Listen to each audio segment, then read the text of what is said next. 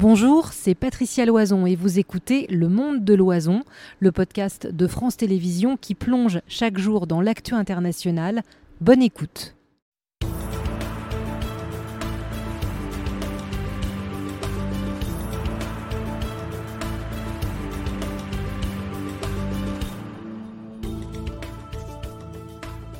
Bonsoir à tous, merci de nous rejoindre dans le monde de l'oison après cette édition spéciale cet après-midi royale sur France Info. Nous y reviendrons bien sûr sur cette visite euh, du roi Charles III dans ces deux heures d'info. Mais d'abord, allez, un petit détour par notre porte-monnaie et le bras de fer en perspective entre distributeurs et le gouvernement. De Carrefour à Total, les distributeurs ne veulent pas entendre parler de vente à perte du carburant. Nos invités nous expliqueront tout cela.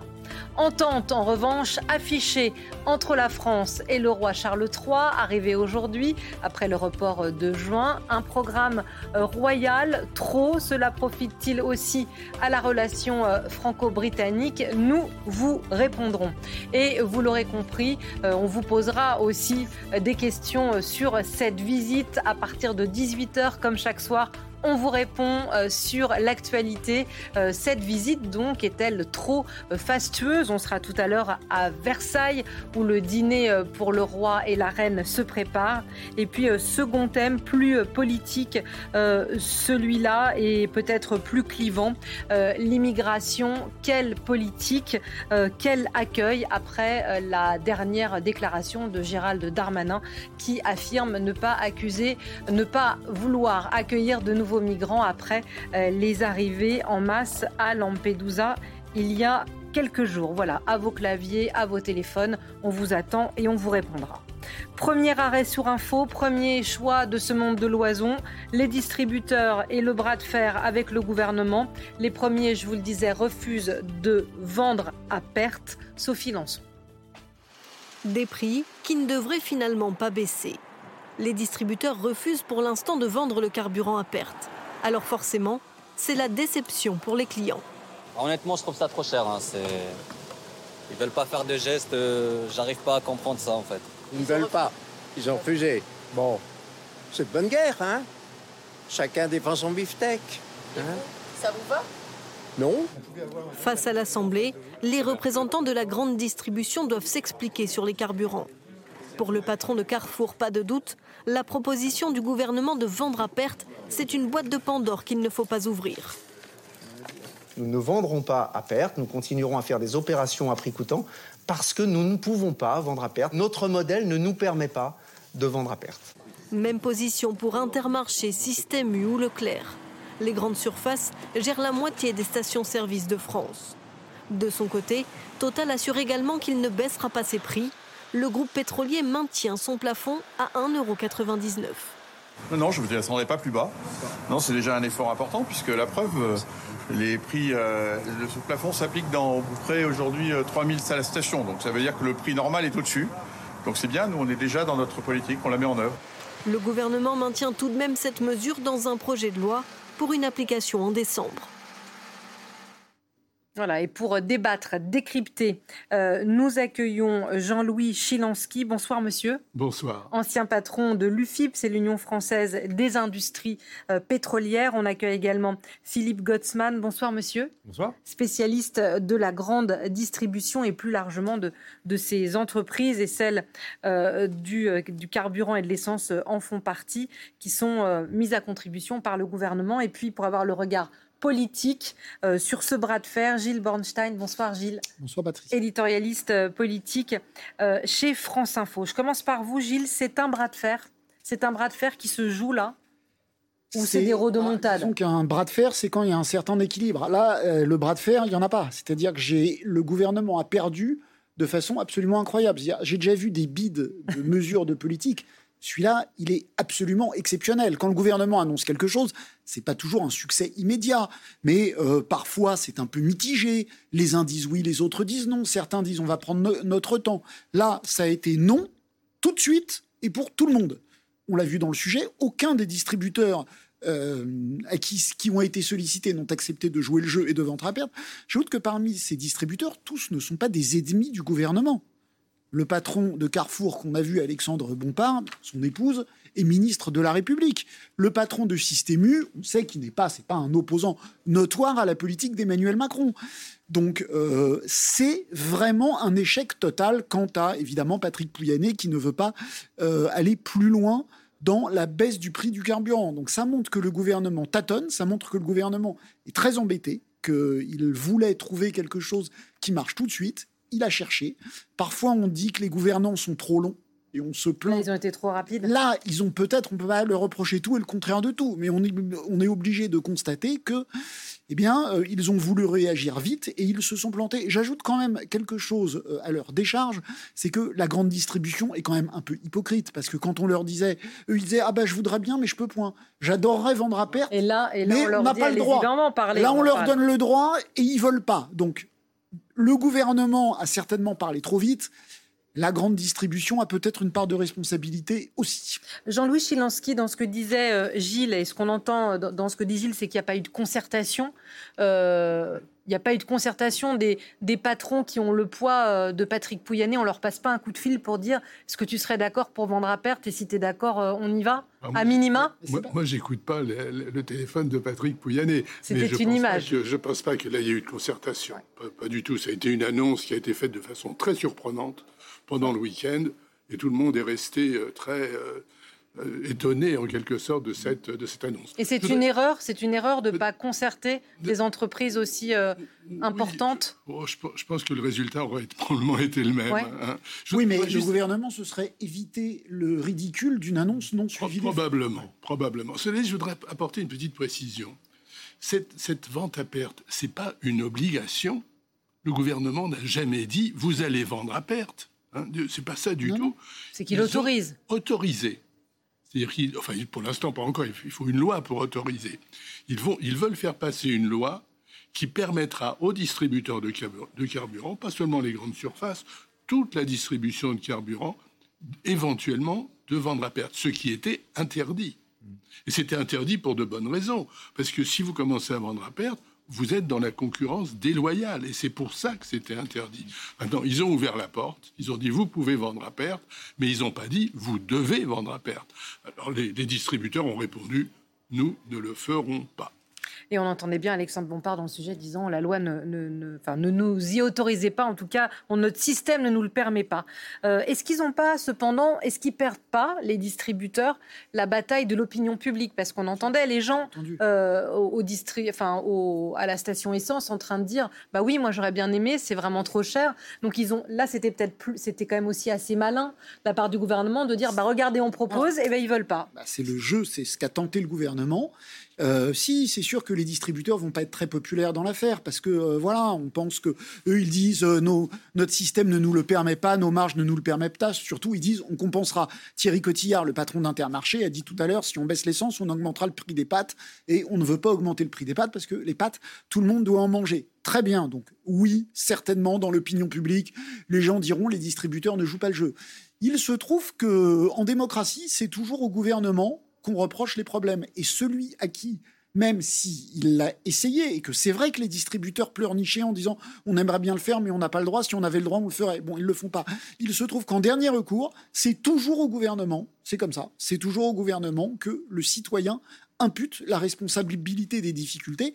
Et là, je pense que dans l'opinion, ça sera surtout le gouvernement qui sera taxé de, de- de- d'incompétent. Voilà, de- et Olivier Véran qui dit ça fera des, des réductions de 43 centimes par, liste, par litre. Alors après, Bruno Le Maire a dit mais non, 43 centimes, c'est pas sérieux. Peut-être quelques centimes. Non seulement c'est pas 43 centimes, non seulement c'est pas quelques centimes, c'est zéro. À la fin, je pense que c'est quand même le gouvernement qui va le payer dans l'opinion. Alors justement, le- c'était le, le propos euh, du porte-parole du gouvernement euh, ce matin. On écoute Olivier Véran. Nous considérons que chacun doit et peut faire un effort. Et nous nous donnons les moyens de permettre à chacun de faire un effort dans ses capacités d'action. Vous entendez, nous entendons régulièrement des responsables de la distribution dire que parfois ils sont gênés par des normes, que parfois l'État les empêche de faire davantage de gestes à destination des consommateurs. Nous entendons ce message, nous proposons de lever un certain nombre de contraintes pour une période déterminée, pour une période donnée de six mois, et nous proposons donc à ceux qui le souhaitent, sans aucune obligation d'achat pour reprendre la formule, de participer à cet effort collectif. Pour l'instant, il n'y a pas eu de. Nous verrons encore une fois comment, comment les uns et les autres se positionneront de manière pratique. Et c'était un non, ce que nous rappelait euh, Gilles, c'est non, on ne vendra pas euh, à perte. C'est quoi votre analyse, vous, euh, Monsieur Gottsman, là-dessus? Pourquoi ils sont si vent debout contre ça? En fait, pour reprendre le début de notre conversation, il y a eu un cafouillage, me semble-t-il, ce week-end, évidemment, puisqu'il n'y a pas eu de concertation, mais je me demande même s'il y a eu de la concertation à l'intérieur du gouvernement. Parce que quand dimanche matin, Olivier Véran avait annoncé effectivement une baisse potentielle de pas loin de 50 centimes, je me suis livré à un petit calcul qui montre que, en tout cas Olivier Véran et sans doute quelques autres, n'ont aucune notion des métriques que ça, représente. Comme on est sur un métier de grande distribution, sur le carburant, les marges sont extrêmement limitées. Vous savez que sur le prix du carburant, la marge du distributeur, euh, à la fin, c'est, euh, ça va osciller, quand le carburant est à 2 euros, entre 0 quand ils vendent à prix coûtant et 2 ou 4 centimes. Ça va pas beaucoup plus, c'est pas beaucoup plus loin que ça. Donc la, la marge de manœuvre est très limitée. Si on veut vendre à perte à ce niveau-là, la masse d'argent que ça représente, si on la retraduit derrière sur notamment la consommation alimentaire, le chiffre d'Olivier Véran représenterait une augmentation de l'inflation alimentaire de 10% de 10%. Ils répercutent tout. Ils sont pas obligés de oui. répercuter. Vous, mais, mais, attendez, voilà, mais si, mais il faut, mais faut bien, mais faut bien, attention, il faut bien le comprendre. Oui, les distributeurs gagnent de l'argent. Quand vous faites vos courses bah, chez Auchan Intermarché... Je fais juste une incise. On a eu un reportage de complément d'enquête la semaine dernière sur les marges, et notamment les marges incroyables réalisées pendant l'inflation par les distributeurs. Je tenais votre présentation non, non, on peut se dire que... Pas du tout. Alors, à ce moment-là, ne m'invitez pas. non, non, mais, non, mais je vais finir. Je veux dire, vous dites c'est à marge égale. Le but était qu'ils réduisent leur Mais oui, mais justement, quel est le niveau de marge, le niveau de rentabilité d'un distributeur? Quand vous faites vos courses chez Auchan, Carrefour ou Intermarché et que vous faites 100 euros de courses, en bas de page, qu'est-ce qu'il reste en bénéfice net dans ces entreprises? Entre 1 et 2 euros. D'accord, mais comme il y a beaucoup de 100 euros, il y a beaucoup de billets de 100 euros. Mais précisément, c'est que beaucoup de. Non, mais le niveau, les 50, les 50 centimes d'Olivier Véran, ça explose tout le modèle. Ça n'a juste aucun sens. C'était pour dire qu'il n'y avait probablement même pas de concertation dans le gouvernement quand c'est sorti. Donc, ça ne peut pas fonctionner. Et après, ça a été dit et redit depuis, euh, depuis ce week-end, la loi sur la vente à perte, elle date de 63, la mhm. mémoire est bonne. Elle a une finalité qui est d'éviter le dumping. Mhm. Et qui s'applique dans tous les pans de la société. Et c'est ça, c'est une condition importante de la concurrence. Parce que sinon, c'est la prime aux plus gros qui sont en capacité d'écraser l'ensemble des autres acteurs. Là, moi, je Carrefour, une seconde. Il y a aussi beaucoup de, de, de, petits, mais, mais la, la, plupart de l'essence est distribuée majoritairement par des grands distributeurs. Je voudrais pour éviter qu'on débatte trop, euh, et, vous êtes évidemment le bienvenu sur ce plateau, euh, philosophiquement, faisons un peu de philosophie euh, dans le contexte où on est aujourd'hui. Est-ce que les distributeurs, dont on sait qu'ils ne perdent pas d'argent avec cette crise, n'auraient pas non plus à gagner au niveau de leur image en jouant le jeu du gouvernement et en disant OK, parce que si vous dites que les distributeurs ont du mal à faire en ce moment euh, ou font très peu de marge sur certains produits, les Français ils font pas de marge du tout et ils galèrent de façon extrêmement difficile. Donc est-ce que c'était pas sur une, une, durée limitée une possibilité de dire bah écoutez, nous on arrête, on gèle, on fait pas de marge pendant un mois, deux mois, trois mois et on vous aide? C'est ce qu'ils font. Ils n'arrêtent pas. Non, vous dites si on baisse, on va répercuter sur les, produits alimentaires. Ça depuis des mois, et on annonçait ce matin qu'ils continueraient, n'arrêtent pas de faire des opérations sur le carburant à prix coûtant. Et ce qui n'est pas de la vente à perte. Ce qui n'est pas de la vente à perte, mais ce qui, dit, ce qui veut dire, c'est très encadré, le prix coûtant, qu'ils gagnent zéro. C'est-à-dire qu'ils ils font ce métier-là gratuitement. Ils ne gagnent pas d'argent. Donc ils font le job ah, de ce point de vue. fait gratuitement, parce que quand on fait le plein dans une station-service, généralement, c'est là qu'on fait ses courses, juste avant ou juste après. Donc c'est un, un, produit d'appel. Mais, tout à fait. Mais ce n'est pas la totalité du chiffre d'affaires, mais tout à fait. En revanche, ce qu'il faut bien avoir en tête, et, euh, ça je ne sais plus si ça a été dit, comment est composé le prix du carburant? Le La prix majorité du carburant, sont des taxes bah, C'est très largement des taxes de l'État. C'est ça le sujet. le sujet, il n'est que là. C'est Alors attendez, on donne la parole à M. Chilansky qui la demande extrêmement poliment et on continue une discussion. Danse sur les mains pour éviter de, Danse sur les mains Pour éviter de baisser les taxes sur l'essence. C'est ça qu'ils font. Ils font tout ce qu'ils peuvent pour éviter les taxes, d'éviter de baisser les taxes sur l'essence. Bruno Le Maire l'a dit l'autre jour, 20 centimes, c'est 12 milliards par an. Mm. Et 12 milliards par an, ils, ils, ne peuvent pas ou ils ne veulent pas. Le déficit de la France ne le permet pas.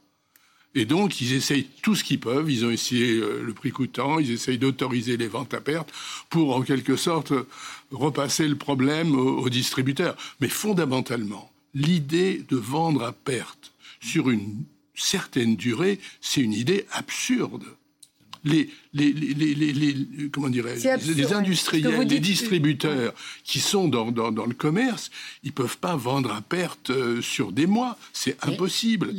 Et, donc, c'est une Peut-être qu'il y aura des opérations promotionnelles, j'en sais rien, une fois ou deux. Mais, mais, mais l'idée de vendre à perte sur de la durée, ça n'est pas tenable. Mais peut-on mettre, vous avez dit, pardon, un instant, vous avez dit euh, distributeur et industriel dans, le même, dans, le, dans la même phrase les distributeurs sur l'essence font des marges ridicules, c'est mmh. vrai. Mais vous, vous représentez les producteurs d'énergie. Monsieur Pouyanné, lui, fait énormément de marge sur le pétrole qu'il vend. Alors, j'entends que les distributeurs, s'ils font 3 centimes de marge, c'est compliqué de. Voilà. Est-ce que les industriels du pétrole, que, vous, que vous avez représentés, comme Total, eux, ne pourraient pas faire un effort supplémentaire vous, vous, vous me reprenez là sur les industriels. Il faut bien voir que les profits qui sont faits par, en particulier Total, c'est sur la production de pétrole. Et c'est à l'étranger, vous allez nous dire. C'est à l'étranger. C'est le fait de produire du pétrole dans le monde entier. Et ce pétrole-là, ils peuvent le vendre au prix d'aujourd'hui 95 dollars le baril partout. Partout dans le monde. Donc vous leur dites, euh, vous allez prendre sur ce que vous produisez, vous allez prendre pour euh, aider le marché français. C'est ça que vous leur dites? Hein, c'est ça que vous leur dites. C'est impossible pour vous. C'est pas impossible. Ils, Ce serait injuste pour les autres. Ils le font en partie. Ils le font en partie. En, bloquant à 1,99, si les prix vont au-dessus, Total a pris l'engagement hmm.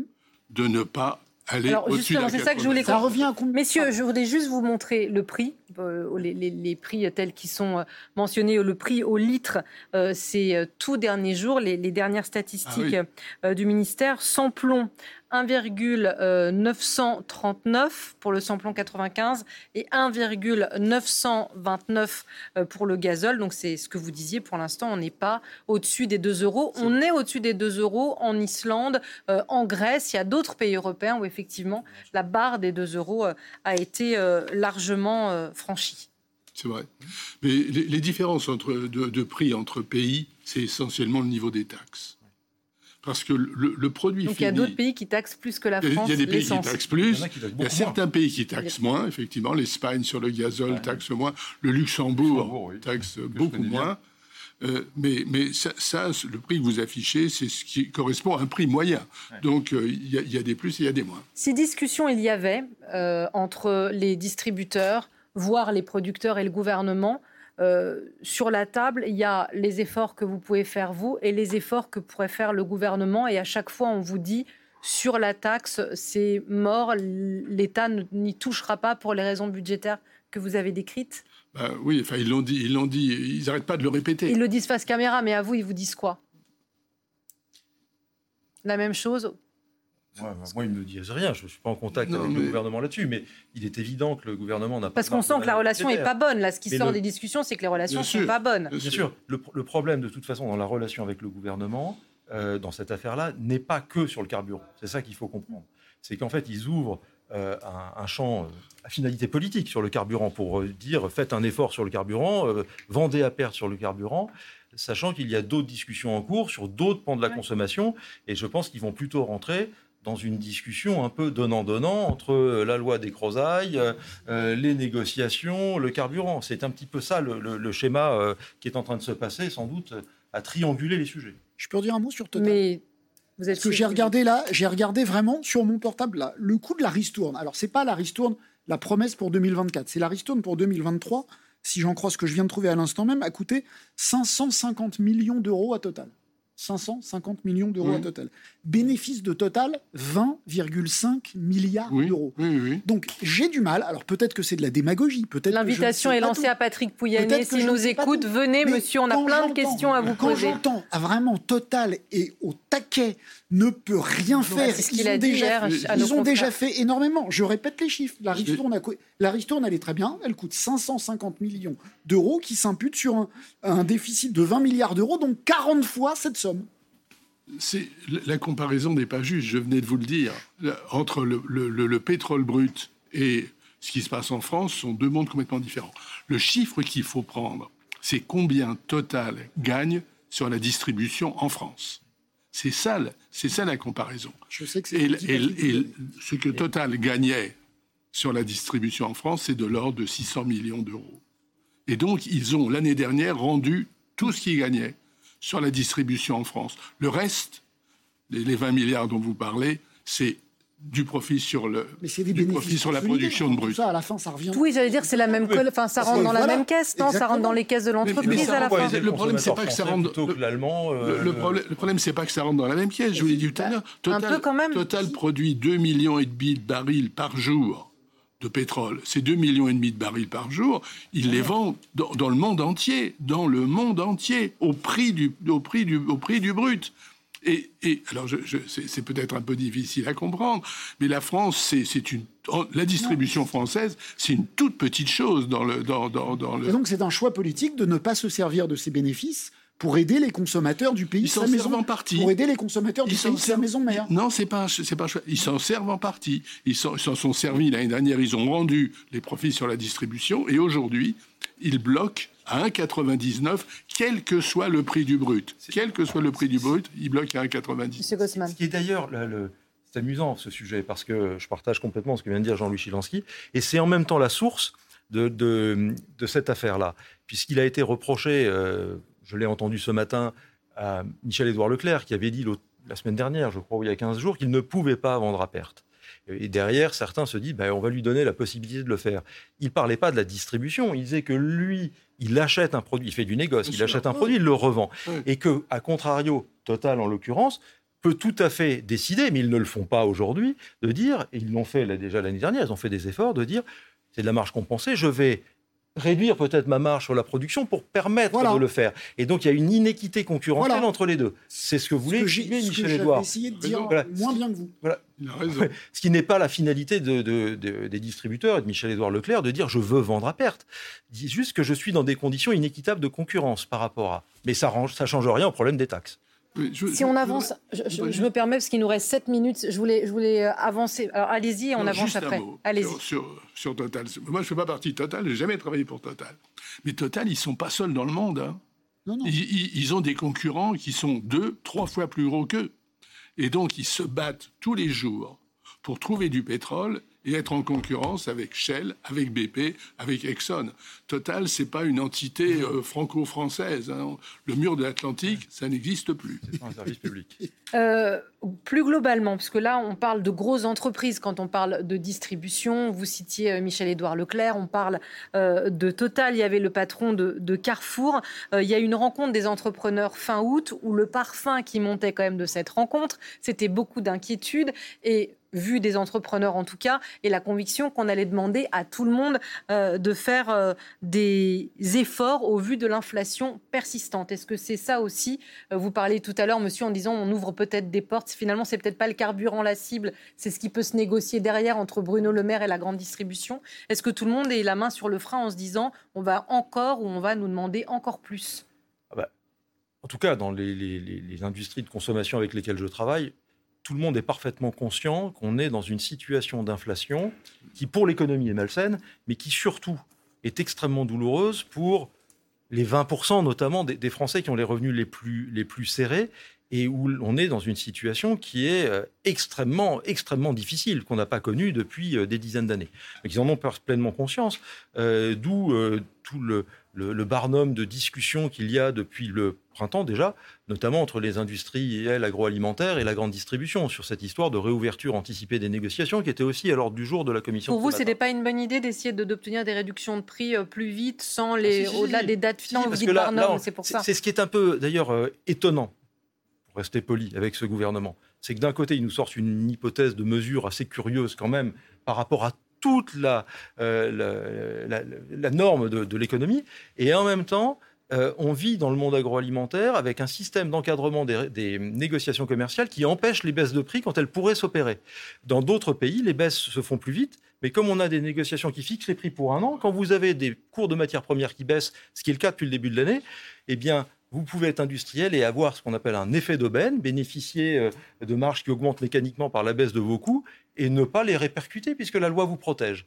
Donc il y a tout, un système qui est, à, qui est à repenser. En fait, on a du mal avec l'économie de marché dans notre pays. Enfin, on a, oui, c'est c'est une. Euh, On a reproché aussi aux industriels de faire euh, de la, de- en, en bon français de la shrinkflation. C'est plus qu'un effet d'aubaine. Quand on continue à vendre moins dans le même emballage euh, à un prix élevé, euh, c'est pas c'est pas Sans tellement vraiment le euh, dire. tant- tant- sans le dire du tout. C'est pas forcément. euh, Attendez, Il y, a- y eu des opportunités commerciales. euh, Bien sûr, bien sûr. Je pour dis les, pas on, on va pas Non, non, pleurer je- sur la grande distribution. Non, mais c'est- en plus, alors la shrinkflation, c'est pas la grande distribution, puisqu'elle ne fait là aussi que du négoce. Elle vend les produits qu'elle achète. Mais euh, je, je ne pleurerai sur personne Et dans ce parfois, monde-là. et parfois, et parfois en les trompant. Si je, je renvoie au complément d'enquête de la semaine dernière, parfois en trompant ceux à qui euh, elle achète. Pour avancer, Monsieur Chilansky, Non, simplement le problème, c'est que ces sujets, là on en parle euh, dans un studio, sont extrêmement vifs. Le problème du prix de l'essence, ça tape tout de suite sur les gens. Et donc ça, ça provoque des réactions euh, qui sont au-delà de la compréhension. mais parce que c'est difficile pour les gens C'est de. de dire- c'est difficile. On, on- on en parlait encore avec euh, Jean-Paul Chapelle ici. Les gens euh, font des, pardon, je suis pas le porte-parole des gens, mais euh, doivent choisir. Est-ce que je prends des pâtes? Est-ce que je prends de la viande? Je prends pas de viande. Il y a quand même des conséquences très fortes sur le porte-monnaie des, des Français, avec ce Mais- risque aussi d'être déclassé pour la classe moyenne qui voit entre l'immobilier, l'alimentaire. Mais, mais, mais dans, dans ce contexte-là, qui est très aigu, enfin, on vient de le dire, le rôle du gouvernement, c'est de- c'est d'e- c'est d'essayer d'expliquer. C'est d'essayer d'ab- d'abord de faire comprendre et pas de prendre des mesures. Et c'est pas le rôle des industriels ou Mais- des mais- distributeurs de faire un effort Euh, Oui, Un aussi. peu plus aussi, d'efforts Peut-être aussi. Le rôle du gouvernement, oui, le- enfin, un gouvernement Mais- est élu non pas pour faire de la pédagogie, mais pour gouverner. Donc le rôle de gouvernement, il doit expliquer pour gouverner. Expliquer ne suffit pas. Quand vous allez expliquer à des gens qui ne peuvent pas manger, ah bah vous pouvez pas manger vrai. pour telle et telle raison, ils seront très contents de savoir pourquoi, mais ils n'auront pas le ventre plein pour autant. Mais, mais faire une mesure, vous proposez une mesure de vente à perte. D'accord, Qui, et là, on qui- était qui au-delà, est là. complètement incompréhensible. Euh, J'ai une ça, question c'est pour pas Gilles. une bonne, Ça, c'est pas une bonne façon de faire. J'ai une question pour Gilles. C'est vous qui le disiez, monsieur, tout à l'heure. À partir de mercredi prochain, normalement, le, le budget va être Mhm. sur la table. Euh, je disais qu'il y avait un peu une alerte rouge du côté des, euh, de- des entreprises et des grandes entreprises.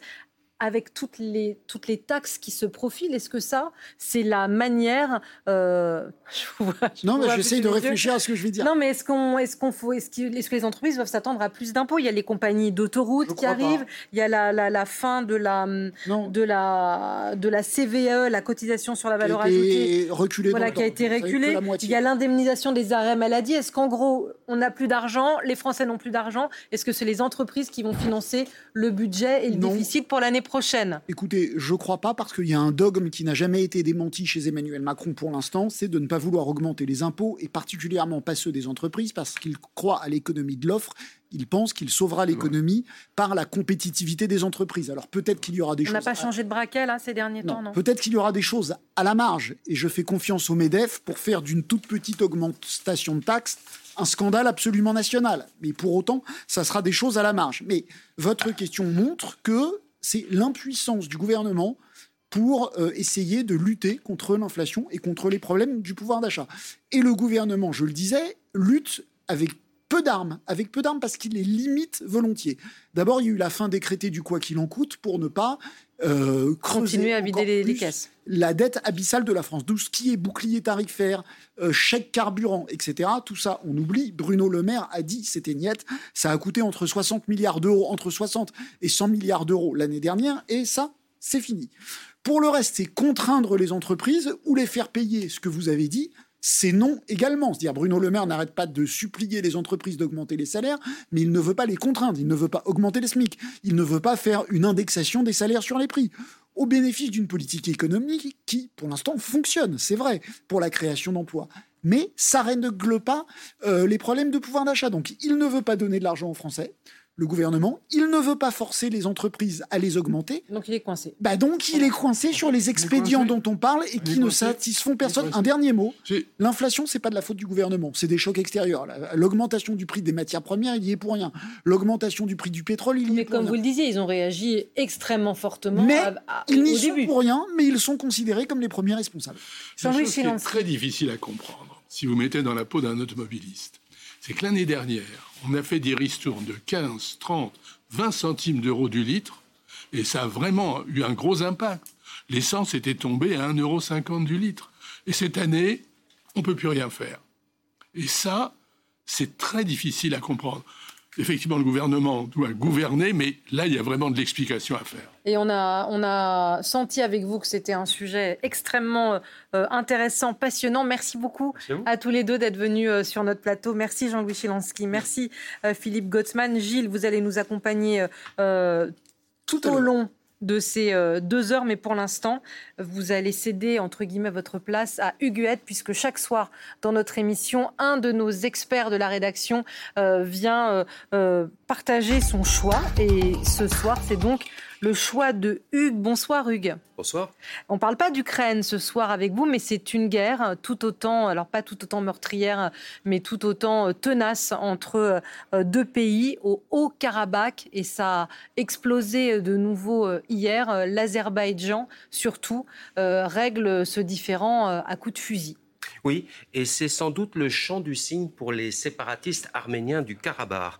Alors c'est peut-être la fin de la plus vieille guerre en Europe, 32 ans de conflit entre deux populations, la population arménienne et les Azéris, donc les habitants de l'Azerbaïdjan. Alors pour que les téléspectateurs comprennent, parce que c'est incroyablement compliqué. Et puis c'est sous les radars souvent. Voilà, on va voir une carte. Alors vous voyez donc en orange l'Arménie, en jaune l'Haut-Karabakh, ce sont des populations arméniennes en vert, donc l'Azerbaïdjan, et puis donc une petite enclave azérie aussi à l'extrême ouest du pays.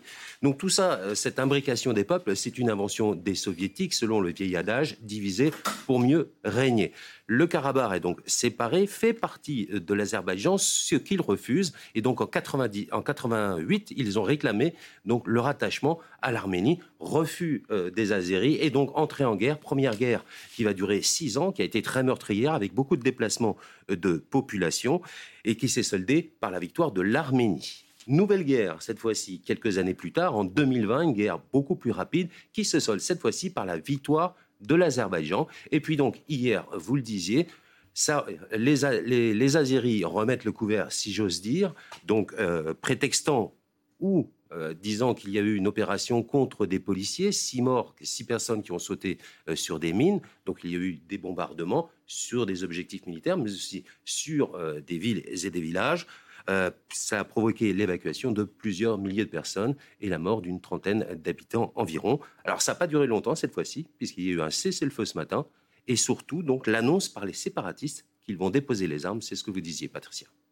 Euh, L'Arménie qui a décidé de ne pas intervenir, et ça, ça provoque la colère de la population du Haut-Karabakh. C'est vrai qu'on ne comprend pas très bien pourquoi, au vu de ce que vous nous expliquez.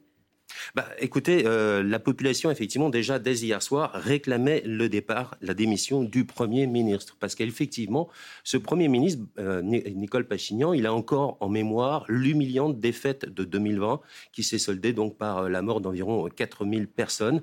Donc, pas question de refaire cela, mais en revanche, effectivement, les gens ont très mal pris cette décision et on va écouter d'ailleurs un manifestant.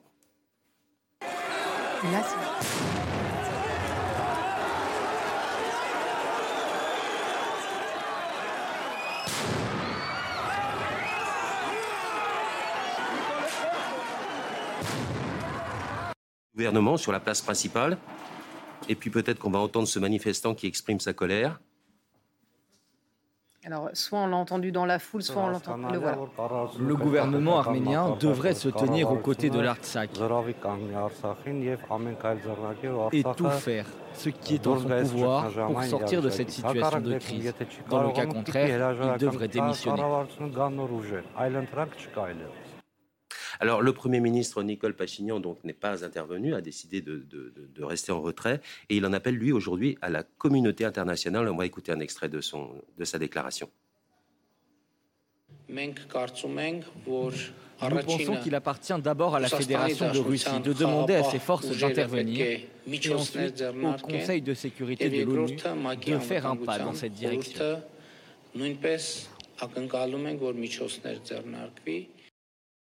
Alors, on a entendu des réactions et on a vu votre carte. Euh, c'est un casse-tête euh, géographique, mais aussi diplomatique, parce que la région est très disputée. Ah, tout à fait. Il y a deux pays qui normalement sont maîtres du jeu dans cette affaire. C'est la Turquie qui soutient l'Azerbaïdjan et la Russie qui normalement soutient l'Arménie. Il y a d'ailleurs un accord de défense mutuelle entre les deux pays et donc théoriquement Moscou aurait dû intervenir euh, lors de cette nouvelle euh, échange. Mais la Russie, bah, vous le savez, elle a d'autres chats à fouetter. C'est évidemment la guerre en Ukraine et d'ailleurs une partie du contingent qui était censé maintenir la paix entre les deux populations, eh bien, a quitté le pays pour renforcer le front en Ukraine. Alors hier, Moscou s'est contenté d'évacuer euh, quelques milliers d'habitants et c'est tout. Alors déçu, le Premier ministre arménien a décidé de se tourner vers euh, l'Amérique et vers la France. Emmanuel Macron et Anthony Blinken ont d'ailleurs été les deux personnes que le Premier ministre arménien a appelées. Il n'a pas eu d'appel envers Poutine. Donc Washington et Paris demandent maintenant une réunion d'urgence du Conseil de sécurité des Nations Unies. Il reste une question sensible. Qui, pour superviser d'éventuels accords de paix. Euh, donc peut-être la communauté internationale, on pense évidemment aux Nations Unies, mais même affaibli, il n'est pas sûr que Vladimir Poutine voit d'un très bon œil cette intervention occidentale dans son arrière-cour. Merci beaucoup Hugues, et ça tombe bien, c'est l'Assemblée générale des Nations Unies en ce moment, ça leur fait un dossier de plus sur la table. C'était votre choix pour ce soir. Pour le roi Charles III et la reine Camilla, c'est beaucoup plus euh, paisible et c'est une petite pause dans le programme royal au moment où l'on se parle avant de se rendre à Versailles pour euh, le dîner d'État. Ce soir, retour sur les premières heures de la euh, première visite du roi Charles III avec Gilles Papin. C'est sous un vent typiquement anglais que le couple royal descend péniblement de son Airbus. Il est 14 heures lorsque Charles et Camilla posent le pied sur le sol français, accueillis par la Première ministre Elisabeth Borne. Tapis rouge et tenue rose pour les dames, avant que le couple royal ne s'engouffre dans sa Bentley. Direction les Champs-Élysées où les attendent Emmanuel et Brigitte Macron. Sur la plus belle avenue du monde, les spectateurs patientent avec une certaine euphorie. C'est un très grand jour, c'est magnifique, c'est extraordinaire, c'est super pour la France, c'est super pour l'Angleterre, c'est vraiment euh, l'entente cordiale parfaite. C'est combien de siècles d'histoire avec l'Angleterre? Donc forcément, ça dit quelque chose. Escorté par les motards de la garde républicaine, la voiture du souverain anglais remonte les Champs-Élysées pour arriver jusqu'à l'Étoile, où ils sont reçus par le couple présidentiel. Puis les deux chefs d'État s'approchent de la tombe du soldat inconnu pour raviver la flamme. Pendant que la garde républicaine entonne la Marseillaise, la patrouille de France et son équivalente de la Royal Air Force déchirent le ciel de Paris d'un bruit assourdissant.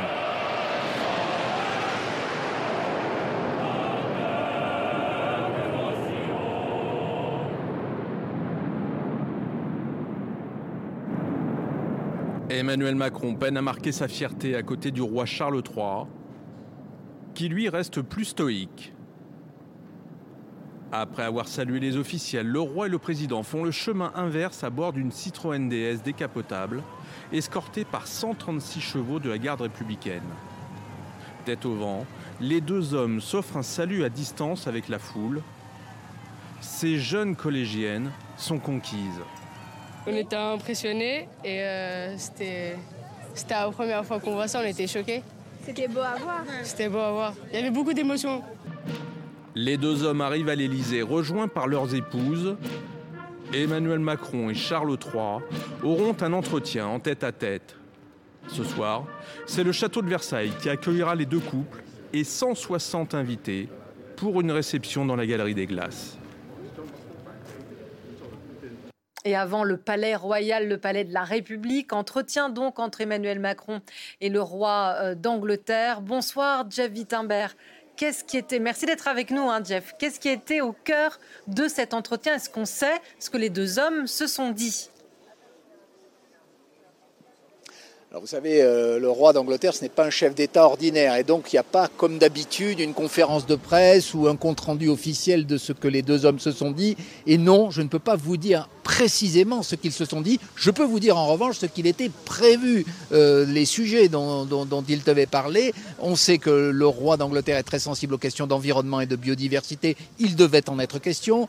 Ils ont forcément évoqué les crises internationales, l'Ukraine et euh, le Sahel, deux sujets sur lesquels finalement la Grande-Bretagne et la France sont en phase, sont au diapason. Et c'est d'ailleurs le message principal qui devait être affiché par cette visite en grande pompe, c'est de montrer cette entente cordiale retrouvée, en tout cas ce moment de réchauffement après les frictions du Brexit et la période de, Brian Johnson. Et pour symboliser en quelque sorte cette, amitié retrouvée, euh, Emmanuel Macron a accompagné le roi Charles III jusqu'à l'ambassade d'Angleterre. Ce n'est pas très loin, ils l'ont fait à pied, c'est à 200 mètres de l'Elysée pour planter euh, des chênes venus euh, du château de Versailles. C'est l'un des cadeaux offerts par la France à la Grande-Bretagne. Il y en a deux autres, euh, une médaille notamment à l'effigie de la monnaie de Paris, à l'effigie du roi, une médaille en or, et puis un exemplaire du roman de Romain Gary, Les Racines du ciel. Pourquoi Romain Gary? Parce que c'est un grand écrivain et c'est aussi un combattant de la France libre en Afrique et à Londres. Vous voyez beaucoup de symboles aujourd'hui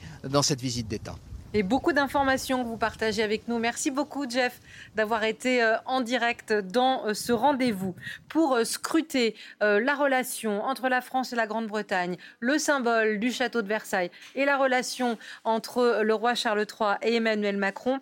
On accueille à présent Marion Prudhomme. Bonsoir Marion. Bonsoir. Et bienvenue. Merci. Vous êtes journaliste au magazine Point de vue, spécialiste notamment de la royauté. On a une multitude de questions à vous poser. Également avec nous Catherine Mathieu. Bonsoir madame. Bonsoir. Économiste à l'OFCE, vous êtes spécialiste du Royaume-Uni. On prendra au-delà des fastes royaux le pouls de ce royaume qui ne va pas si bien. Et puis on accueille également Evelyne Levert. Bonsoir. Bonsoir. Et bienvenue. Vous êtes historienne, spécialiste du XVIIIe siècle. Et vous m'avez dit avant de venir, j'ai révisé toute la vie de Charles III. Je vais essayer de vous coller, mais je pense que je ne vais pas y arriver. vous y arriverez très bien. Euh, peut-être euh, une question euh, à vous, Marion, pour commencer. au sortir de cet entretien, on sait que le roi Charles III est, francophile, mais comment se passe le, le, courant entre les deux hommes? Est-ce que les deux hommes s'apprécient? Est-ce qu'ils se ressemblent ou est-ce qu'ils sont très différents? C'est pas la même génération déjà. Bah, ils s'entendent bien, on a pu déjà le voir à la cérémonie à l'Arc de Triomphe, comment ils se sont accueillis, ils étaient très contents de se voir et leurs épouses s'entendent très bien aussi. Donc je pense qu'ils sont contents de, passer du temps ensemble et d'évoquer des sujets qui leur tiennent à cœur tous les deux. Euh, est-ce que ça peut être, Catherine Mathieu, une façon euh, puisque Jeff Wittenberg nous le rappelait, c'est pas un chef d'État euh, comme les autres, c'est un chef d'État quand même. Est-ce que c'est aussi une voie, peut-être pour réparer une relation franco-britannique qui a été très abîmée ces derniers temps, de passer par cette voie-là? Oui, c'est un élément important. Hein. Il y avait euh, autrefois la reine d'Angleterre et des relations qui étaient euh, très cordiales entre la France et, le Royaume-Uni. Euh, là, on a un nouveau passage avec un roi, le roi Charles, et c'est important, je pense, du côté britannique, que le roi Charles vienne en France sur les pas de sa mère. Ce roi a construire une image aussi je dirais aussi parce que du côté de la France, on a envie de reconstituer, de reconstituer des liens avec le Royaume-Uni, mais du côté britannique, du point de vue du roi, il y a cette image à construire en tant que roi. Et du côté de la France, effectivement, c'est un signe important qu'on donne avec cette visite d'État, avec l'accueil euh, du roi Charles, en disant voilà, on, souhaite avoir de bonnes relations, retrouver euh, de bonnes relations, sachant que le roi d'Angleterre n'a aucun rôle politique. Hein. Le rôle politique, euh, c'est le chef euh, du gouvernement, c'est Rishi Sunak qui a ce rôle. Et donc, le roi, on peut le recevoir sans entrer officiellement euh, dans des sujets politiques qui pourraient fâcher, tels que le Brexit. Marion Prudhomme, là, pendant que, vous, pendant que vous parliez, madame, on revoyait les images de la parade aérienne. Il y avait un peu comme un. Il n'y a plus de monarchie en France, mais il y avait quand même un faste républicain. On a voulu lui en mettre plein les yeux, non, ce matin? oui, puis euh, comme la visite avait été reportée euh, au mois de mars en raison de la contestation sociale, on a vraiment voulu euh, que cette fois-ci ce soit parfait et que ça plaise au roi pour sa première visite d'État en France. Et donc ce survol par la patrouille de France et les Red Arrows, leur équivalent britannique, c'était magnifique. Est-ce qu'il y a des choses à respecter impérativement au niveau euh, non pas du protocole, mais oui, mais est-ce qu'il y a des impératifs dans, tous les événements qui ont lieu ce matin? Est-ce qu'il y a des, choses qu'on doit absolument faire quand on reçoit euh, un roi et une reine d'Angleterre? Alors c'est vrai qu'il y a un protocole qui est très important. Euh, c'est vrai qu'on disait que la reine, il fallait surtout pas la toucher. On a pu voir le président de la République tactile, tactile avec Charles. On sait que Charles aussi est très tactile, n'hésite pas à serrer la main des, des gens quand il les rencontre. Donc c'est pas, il n'a pas brisé le protocole. Ce n'est pas une, un scandale ou quoi que ce soit. Après, la, première dame n'a pas fait de révérence, mais ce n'est pas obligatoire, donc ce n'est pas aussi un, problème de d'accueillir le roi et la reine en leur serrant la main de manière tout à fait naturelle il y a eu des petites attentions parce que euh, Jeff Wittenberg et tous euh, nos envoyés spéciaux nous l'ont rappelé cet après-midi. Euh, c'est un roi qui aime la nature, qui a été, vous nous le direz, Evelyne, écologiste avant l'heure. On, va replanter un arbre à l'ambassade de Grande-Bretagne. C'est tout ça est très pensé quand même. Oui, il y a beaucoup de symboles et même on voit au niveau des, cadeaux offerts par le président de la République, ce livre de Romain Gary, engagé dans la France libre, c'est des, des, symboles important pour, euh, à la fois pour la France et pour le Royaume-Uni.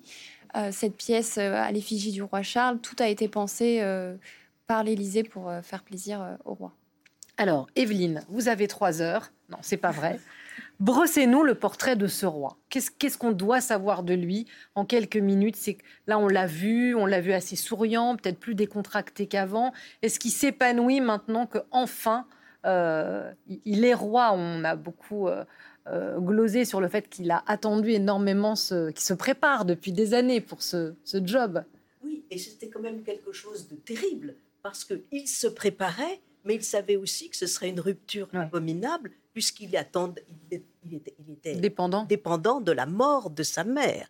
Et alors il a, je trouve, admirablement commencé euh, son règne parce que sa première allocution a été a montré que c'était un homme avait des sentiments et il a fait passer sur son visage vraiment ce qu'il ressentait. Et là, il est très différent de sa mère. C'est un homme qui montre sa sensibilité.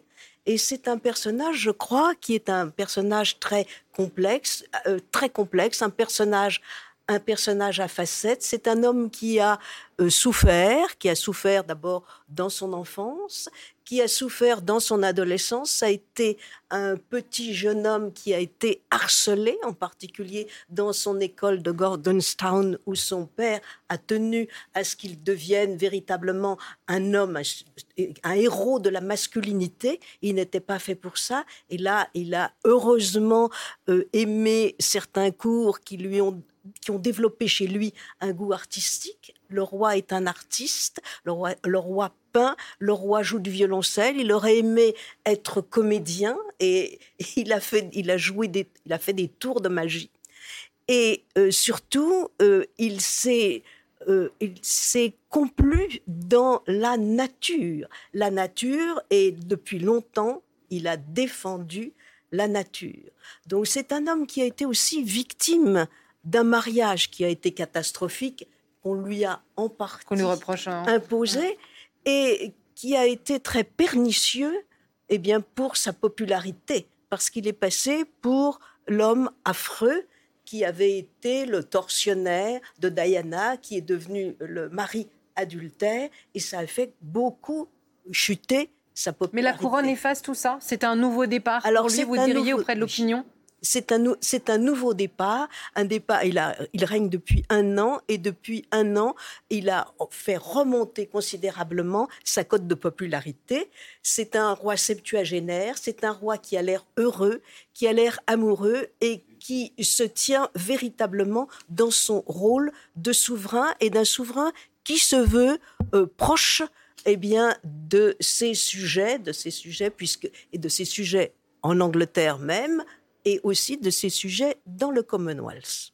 Et c'est un roi euh, qui aime la France, on peut peut-être euh, le, redire ou, l'expliquer avant de, de, se pencher davantage sur ce dîner qui va se dérouler au château de Versailles? Oui, il est, il est francophone et francophile, il s'exprime euh, en français dès qu'il le peut quand il vient en France. Donc je pense que ce soir, quand il va porter un toast, il va prononcer des, des mots en français. je crois qu'une partie de l'entretien avec le président de la République à l'Élysée s'est déroulée en français. Je crois qu'il tient vraiment à, s'exprimer en français et s'inscrire euh, également dans les pas de sa mère qui parlait très bien français également. Ça, le français courant, c'est l'éducation au sein de la famille royale? Oui, enfin. C'est les percepteurs, tout ça, ou qui apprennent le français Oui, enfin, il, il, a appris le français dans son, son, dans son très jeune âge, et, et, sa mère parlait un français parfait. Et lui, peut-être, n'a peut-être pas la même ductilité, mais enfin, il parle très, très bien français. Alors, question euh, piège pour les amoureuses de la famille royale qui sont avec nous aujourd'hui. Euh, on va rentrer dans les coulisses de Versailles, cette table de plus de 60 mètres pour euh, la centaine de convives sous les ors de Versailles. Alors, je vais vous, poser évidemment, est-ce qu'on n'est pas plus royaliste que le roi avec ce dîner et ce lieu? Evelyne ou, ou ou tout le monde d'ailleurs, est-ce que Versailles peut faire pâlir Buckingham? Oui. Je oui. crois qu'on peut vraiment Versailles, dire. Versailles 1, Buckingham 0. Bah, on ne peut pas dire ça, mais enfin, Buckingham n'est pas un beau palais. Euh, Versailles est quand même le palais le plus beau d'Europe. Enfin, excusez-moi, ça a l'air d'être très, très franchouillard de dire ça, mais, mais c'est vraiment vraiment le, summum des palais européens, surtout quand on en visite beaucoup. On revient toujours à Versailles parce que c'est un, un chef-d'œuvre à la fois de l'architecture et du décor intérieur.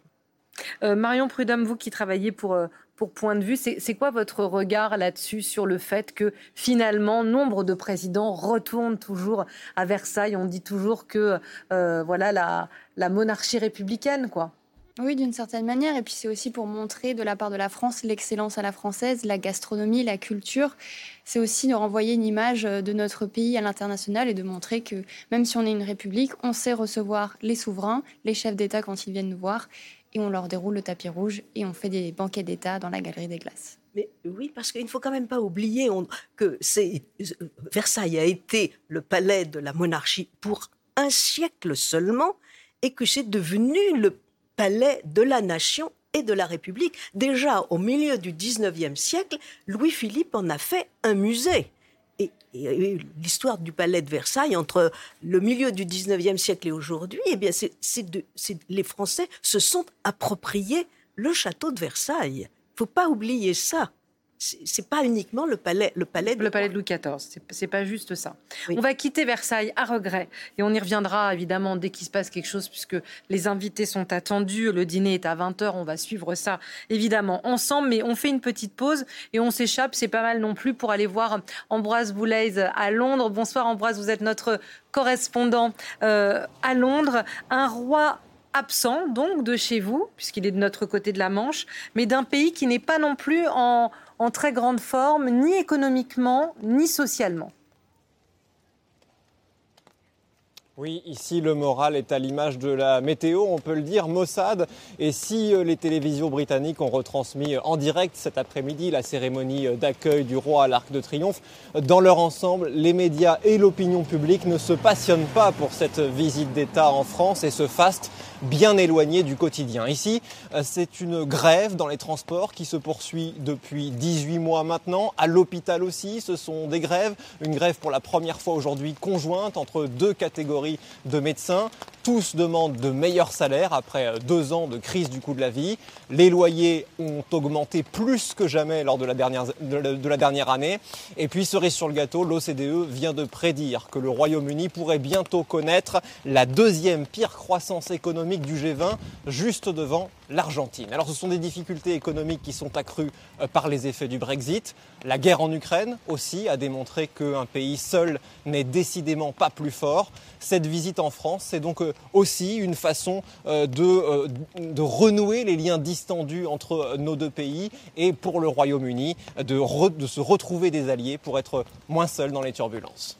Merci beaucoup Ambroise de ce euh, Vue de Londres pour bien comprendre ce qui se joue euh, aujourd'hui avec cette visite. Euh, Catherine Mathieu, vous êtes économiste, vous connaissez particulièrement bien cette économie britannique. c'est un pays qui va mal, on peut dire ça aujourd'hui? C'est un... Oui, on peut dire ça. C'est un pays qui va mal. c'est un pays qui va mal. On peut, je pense, quand même ajouter que beaucoup d'économies en Europe ne vont pas très mm. bien, hein, comme c'était dit précédemment dans le reportage. Il y a eu, euh, il y a aujourd'hui la guerre en Ukraine. Il y a eu euh, juste avant le choc sanitaire et économique de la crise Covid, le Royaume-Uni se trouve aujourd'hui dans une situation assez comparable en termes économiques à ce que nous connaissons en France sur le plan macroéconomique. Mais il y a des domaines où le Royaume-Uni est dans une situation vraiment très difficile. La situation en particulier en matière de transport, en matière de services de la santé et d'éducation. Hein. On a des grèves à répétition. il y en a une aujourd'hui, hein, une nouvelle grève des médecins hospitaliers euh, euh, avec qui succède à celle des infirmières, du personnel soignant euh, qui, a, qui a rythmé tous ces mois derniers. Et c'est tout à fait inhabituel au Royaume-Uni. Il y avait eu des années sans grève. On peut peut-être rappeler que Margaret Thatcher, à la fin des années 70, avait fait en sorte qu'il ça soit très très difficile de faire grève au Royaume-Uni. Donc aujourd'hui, euh, si on veut faire grève au Royaume-Uni, il faut vraiment qu'il y ait beaucoup euh, de personnes au sein d'une entreprise qui souhaitent faire grève. Et c'est ce qui se passe en particulier en ce moment dans le secteur de la santé. Et de voir que des médecins euh, font grève, que cela dure depuis des mois. En fait, ce qui se passe derrière, c'est que le gouvernement campe sur des positions très dures. Le gouvernement actuel est un gouvernement conservateur au Royaume-Uni. Il est mené par Rishi Sunak et ne souhaite pas répondre aux demandes des médecins, des infirmières on, trouve qu'ils exagèrent, hein, si on le cite un peu dans le texte, en demandant des augmentations de salaire. C'est ça, des augmentations aujourd'hui qui paraissent très fortes, parce que dans certaines professions, on, augmente, on demande des augmentations de salaire de 20%. Alors même si on prend en compte l'inflation qui était de 10% l'an dernier, qui est maintenant seulement de, 6%, ça correspond à des hausses de salaire importantes. Mais je pense qu'il est important de garder à l'esprit que depuis 2010, depuis que les conservateurs sont arrivés au pouvoir au Royaume-Uni, il y a eu des années d'austérité budgétaire. Et les salaires dans le secteur public en particulier ont baissé en termes réels, baissé, corrigé de l'inflation. Et pendant des années, les salariés n'ont rien dit et ont continué à travailler. Et là, depuis le début de l'année, euh, ce mouvement de grève se cristallise au Royaume-Uni. Le gouvernement lâche un petit peu si on peut dire euh, les choses comme cela, euh, sur les revendications, en particulier dans le secteur de la santé, mais pas suffisamment par rapport aux demandes. Donc on voit bien qu'il y a de fortes tensions sociales au, au Royaume-Uni. C'est vrai aussi dans le secteur de l'éducation. On peut ajouter aussi que dans le secteur de l'éducation, on s'aperçoit aujourd'hui qu'il y a des bâtiments qui ne peuvent plus être utilisés de façon sûre pour que les enfants restent à l'école. Donc il y a un certain nombre d'écoles qui sont fermées parce qu'elles n'ont pas été entretenues comme il fallait au cours des années euh, précédentes. Donc on manque de moyens. On manque de moyens au Royaume-Uni euh, pour maintenir euh, les services d'éducation, les services de soins, les services des transports. Mais ce que vous décrivez, ça fait quand même un sacré contraste avec la visite euh, ah royale aujourd'hui. Euh, du coup, ils disent quoi les, les, euh, les, les, grands Bretons? Ils disent ça nous coûte trop cher la royauté ou ça renvoie une image plutôt sympa de nous? Alors je pense que ça fait, ça fait de nombreuses années qu'il y a des débats hein, au sein, des Britanniques. il y a eu progressivement au cours du temps l'acceptation par la monarchie britannique de demander des sommes plus faibles aux contribuables britanniques, mais aujourd'hui le contribuable britannique contribue encore à hauteur de 100 millions de livres par an au financement euh, de, la royauté. Ça contribue en partie à entretenir Buckingham Palace et des biens euh, britanniques.